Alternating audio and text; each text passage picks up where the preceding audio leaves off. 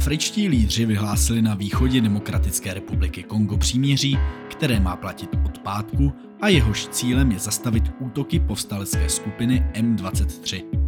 Národní osvobozenecká armáda a kolumbijská vláda nového prezidenta Gustava Petra zahájila mírová jednání. Tajvanská prezidentka převzala odpovědnost za porážku vládnoucí demokratické pokrokové strany v sobotních místních volbách a rezignovala na funkci její předsedkyně. Policejní složky z desíti evropských států zatkly celkem 44 osob zapojených do sítě organizovaného zločinu. Na tyto a další novinky z uplynulého týdne se můžete těšit v této epizodě podcastu Brief. Mé jméno je Matěj Marek a vy posloucháte 37. epizodu podcastu Brief, které vás budu provázet aktuálním děním ze světa bezpečnosti. Podcast Brief vzniká pod hlavičkou československého portálu o bezpečnosti Security Outlines. Teď už se ale pojďme podívat na to, co se v uplynulém týdnu stalo. Blízký východ a Severní Afrika.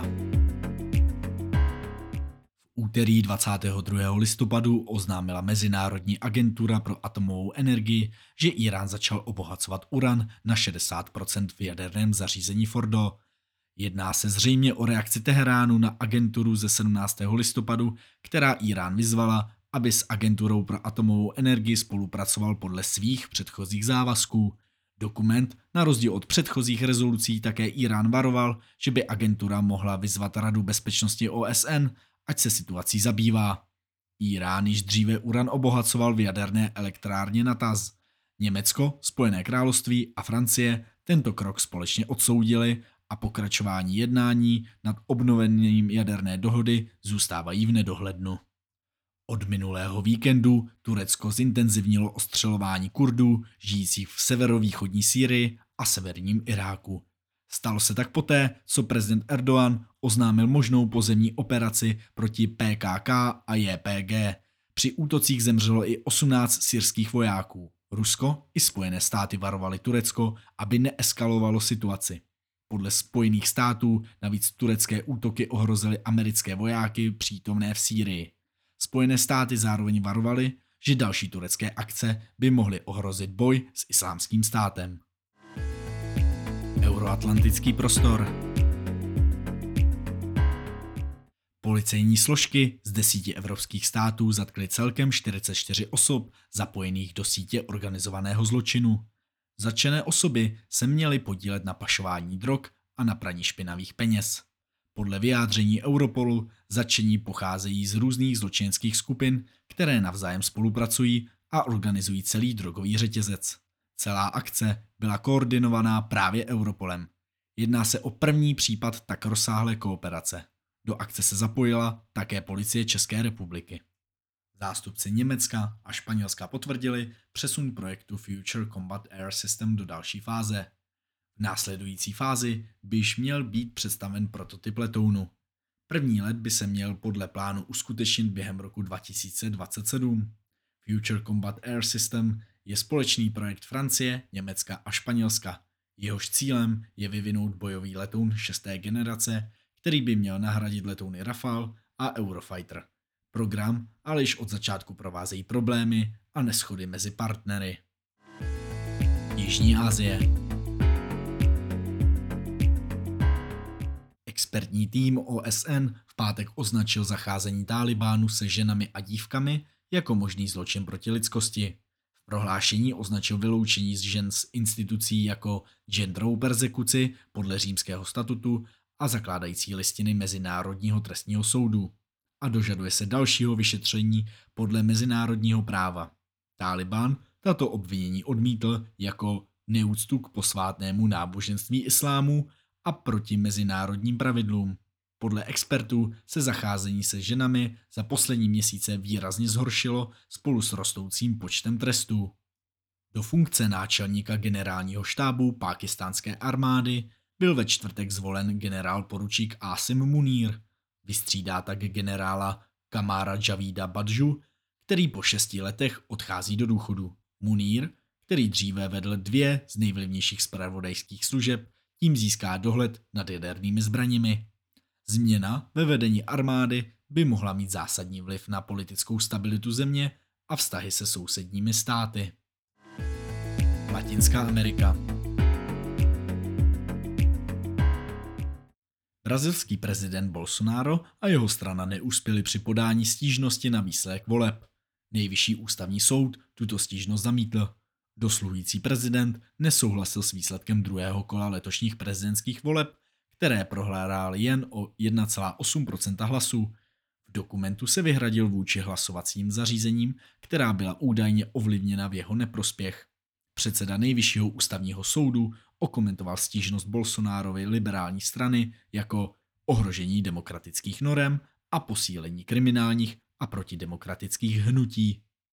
Národní osvobozenecká armáda Kolumbie a vláda Kolumbie nového prezidenta Gustava Petra zahájily mírová jednání. Jednat se začalo po nástupu Petra do úřadu, který se zavázal, že spor s levicovou rebelskou skupinou, trvající téměř 60 let, ukončí. Národní osvobozenská armáda je poslední aktivní zbouřenskou skupinou a zapojuje se do obchodu s drogami či nelegální těžby surovin. Obě strany se navíc dohodly, že k jednání pozvou i Brazílii, Chile a Mexiko, aby se připojili ke Kubě, Norsku a Venezuele jako takzvané garanční země. Postsovětský prostor Kyrgyzský investigativní reportér Bolt Temirov, který dlouhodobě informuje o bující korupci v zemi, byl zbaven občanství a deportován do Moskvy. Kyrgyzská administrativa, včetně prezidenta Sadira Džaparova, obhajuje bezprecedentní krok údajným falšováním osobních dokumentů ze strany kyrgyzského novináře. Jeho spojenci naopak hovoří o státem podporovaném únosu. Kyrgyzstán je jedinou opravdovou demokracií v regionu Střední Asie. Dlouhodobě se však potýká s korupcí politických elit, pravidelnými protivládními protesty, které zpravidla končí pádem vlády. Subsaharská Afrika Teroristé z Boko Haram zabili v úterý nejméně 10 čadských vojáků při útoku na vojenskou jednotku v oblasti Čadské nížiny nedaleko hranic Nigérií. Během útoku v ranních hodinách se zranilo i několik dalších příslušníků obraných sil.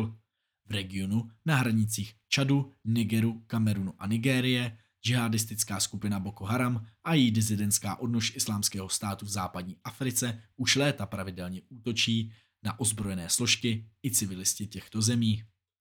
Afričtí lídři vyhlásili na východě Demokratické republiky Kongo příměří, které má platit od pátku a jeho cílem je zastavení útoku povstalecké skupiny M23. Prohlášení podepsali ve středu na summitu v angolské Luandě představitelé Konga, Rwandy, Burundi, Angoly a bývalý keňský prezident. M23 se podle dokumentu musí stáhnout ze svých okupovaných území nebo čelit intervenci regionálních sil. Povstalci součástí mírových rozhovorů nebyli, ale vyjádřili ochotu vést dialog a v pátek požádali o setkání s bývalým prezidentem a angolským prezidentem. Západní Pacifik Panel expertů pro národní obranu Japonska předložil vládě návrh na zásadní posílení obraných schopností Japonska a navýšení daní za účelem jeho financování. K dané záležitosti se vyjádřil premiér a ministr financí, kteří připustili potřebu posílení vojenské síly a možné budoucí změny ve financování armády po vzoru zmíněného návrhu. Ten se tak pravděpodobně stane základem očekávané aktualizace tří nejvýznamnějších bezpečnostních dokumentů země, čímž oficiálně dojde k odklonu od dosavadní výrazné pacifistické obrané politiky. Tajvanská prezidentka Ying Wen převzala odpovědnost za porážku vládnoucí demokratické pokrokové strany DPP v sobotních místních volbách a rezignovala na funkci její předsedkyně. Úspěch naopak zaznamenala opoziční strana Kuomintang, která zvítězila ve většině volebních soutěží, včetně té opozici starosty hlavního města. Specifikem voleb byla akcentace celostátních témat, zejména postoje Tajvanu vůči Číně, zatímco DPP zastává konfrontační politiku a zdůrazňuje nutnost neustoupit zvyšujícímu se tlaku ze strany Pekingu, Kuomintang je stoupencem zachování vstřícnějších vztahů s tímto aktérem.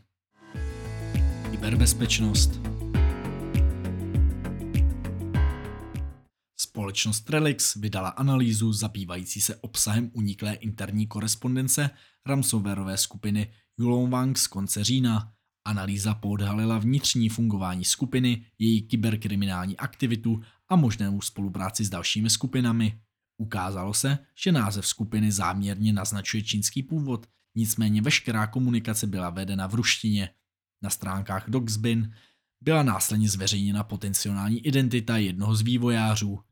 Mělo by se jednat o síťového administrátora ruského ministerstva obrany.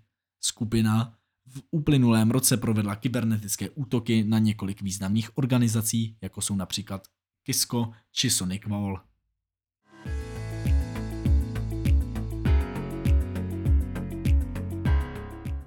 Tuto chvíli se přesuneme k hlavní novince tohoto týdne. Premiér Arménie Nikol Pašinyan odmítl podepsat dokument o prodloužení obrané spolupráce s Ruskou federací. Současné znění dokumentu podle něj umožňuje Azerbajdžánu, s nímž je Arménie v dlouhodobém konfliktu, nadále útočit na její území. Pašinyan kritizoval organizaci smlouvy o kolektivní bezpečnosti, již je Rusko faktickým lídrem již dříve. Současný odklon Arménie od Moskvy probíhá ve světle ztráty vlivu kterou ruský režim pociťuje u většiny svých dosavadních spojenců, především v takzvaném ruském blízkém zahraničí. Detailněji nám aktuální situaci přiblíží Filip Banáš, člen redakce Security Outlines a autor dnešní hlavní novinky.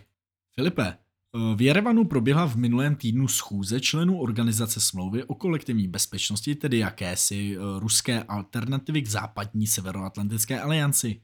V jejím závěru mělo dojít k podepsání prodloužení obrané spolupráce.